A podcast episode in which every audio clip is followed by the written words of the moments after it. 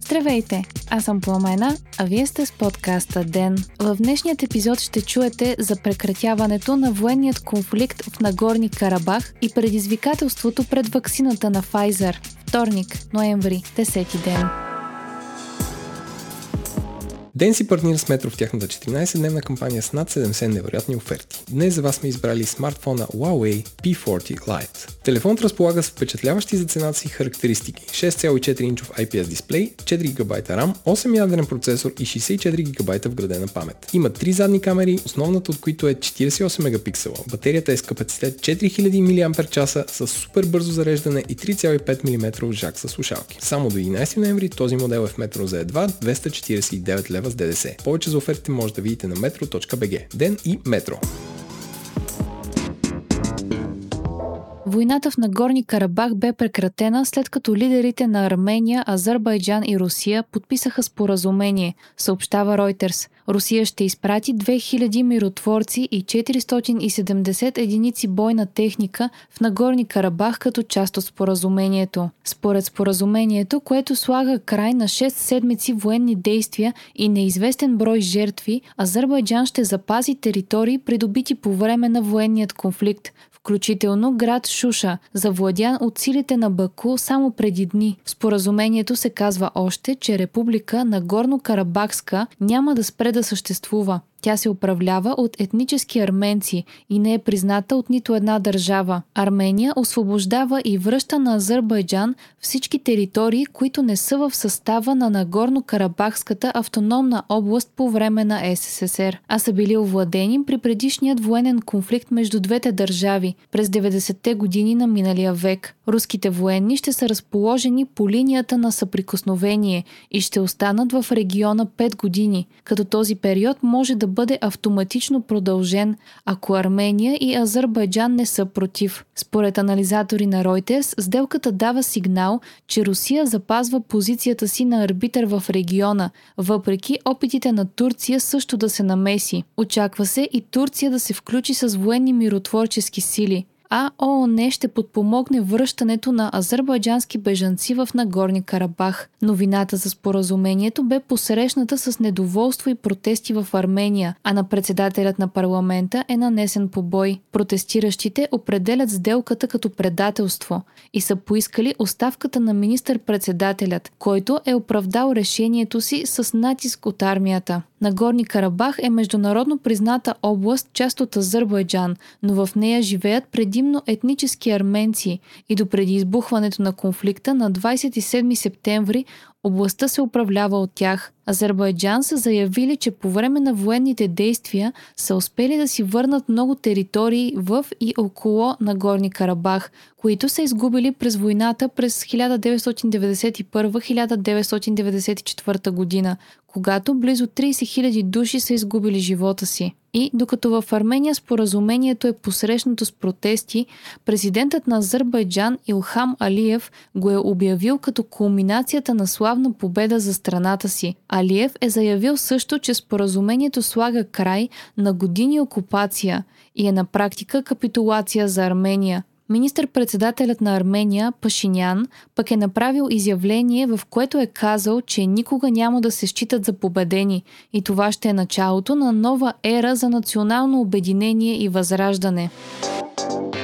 Новорегистрираните случаи на COVID-19 у нас са 3816, но при сравнително нисък брой тестове 8826, което означава, че 43% от PCR тестовете са били положителни. Висок е и броят на медицинските служители, които са дали положителен тест през последното денонощие – 118. Висок обаче е и броят на излекуваните – 875 души. Хоспитализирани са близо 4000, 270 от тях са в интензивни отделения, а 106 са починали. Според здравният министр Костадин Ангелов, големият брой починали от днес се дължи на натрупване в информационната система от миналите дни и това са случаи от събота и неделя. 37% от българите не биха се вакцинирали срещу COVID-19, показва изследване на Световната здравна организация за нагласите в страната, цитирано от BTV. По думи на представителя на СЗО в България, доцент Михаил Околийски,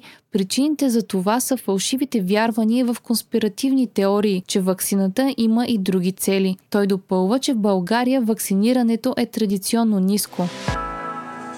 Ваксината на Pfizer изисква изключително ниски температури на съхранение и това би могло да представлява трудност за дистрибуцията й. В понеделник компанията огласи данни, според които ваксината им има 90% ефективност и събуди надежда, че скоро на пазара ще има ваксина. Днес обаче стана ясно, че тя изисква съхранение при температура от минус 70 градуса, пише БНР. Учени от Кембридж коментират, че повечето ваксини се съхраняват на температура от плюс 4 градуса и драстичната разлика в изискванията на ваксината на Pfizer може да затрудни доставката на препарата в болничните заведения. Въпреки това, Германия очаква сделка за закупуване на ваксината до дни. Това е обявил здравният министр на страната. Очаква се Германия да получи до 100 милиона дози от нея, съобщава Reuters.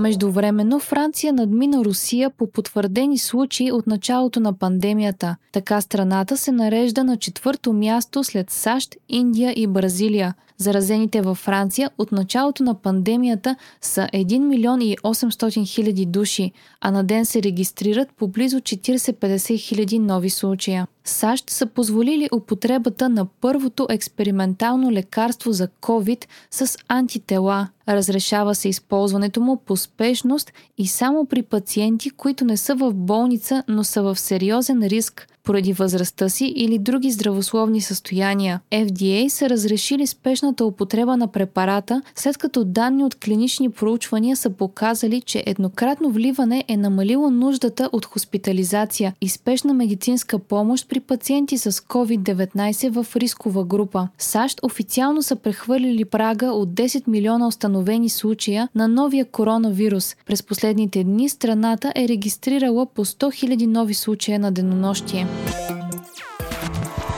Още от деня. Нов орган в Европейският съюз който да контролира обучението на имами. Това поиска председателят на Европейският съвет Шарл Мишел. Според него, новият орган трябва да следи обучението на религиозните водачи на мисиоманите в Европейския съюз и да гарантира, че посланията, които те изпращат към вярващите, не допринасят за разпространението на езика на омразата. Днес ще се състои и видеоконференция между френският президент Емануел Макрон, германският канцлер Ангела Меркел, австрийският канцлер Себастиан Себастиан Курц, Шарл Мишел и председателят на Европейската комисия Урсула фон дер Лайен. Основната тема ще е отговорът на терористичната заплаха за Европа.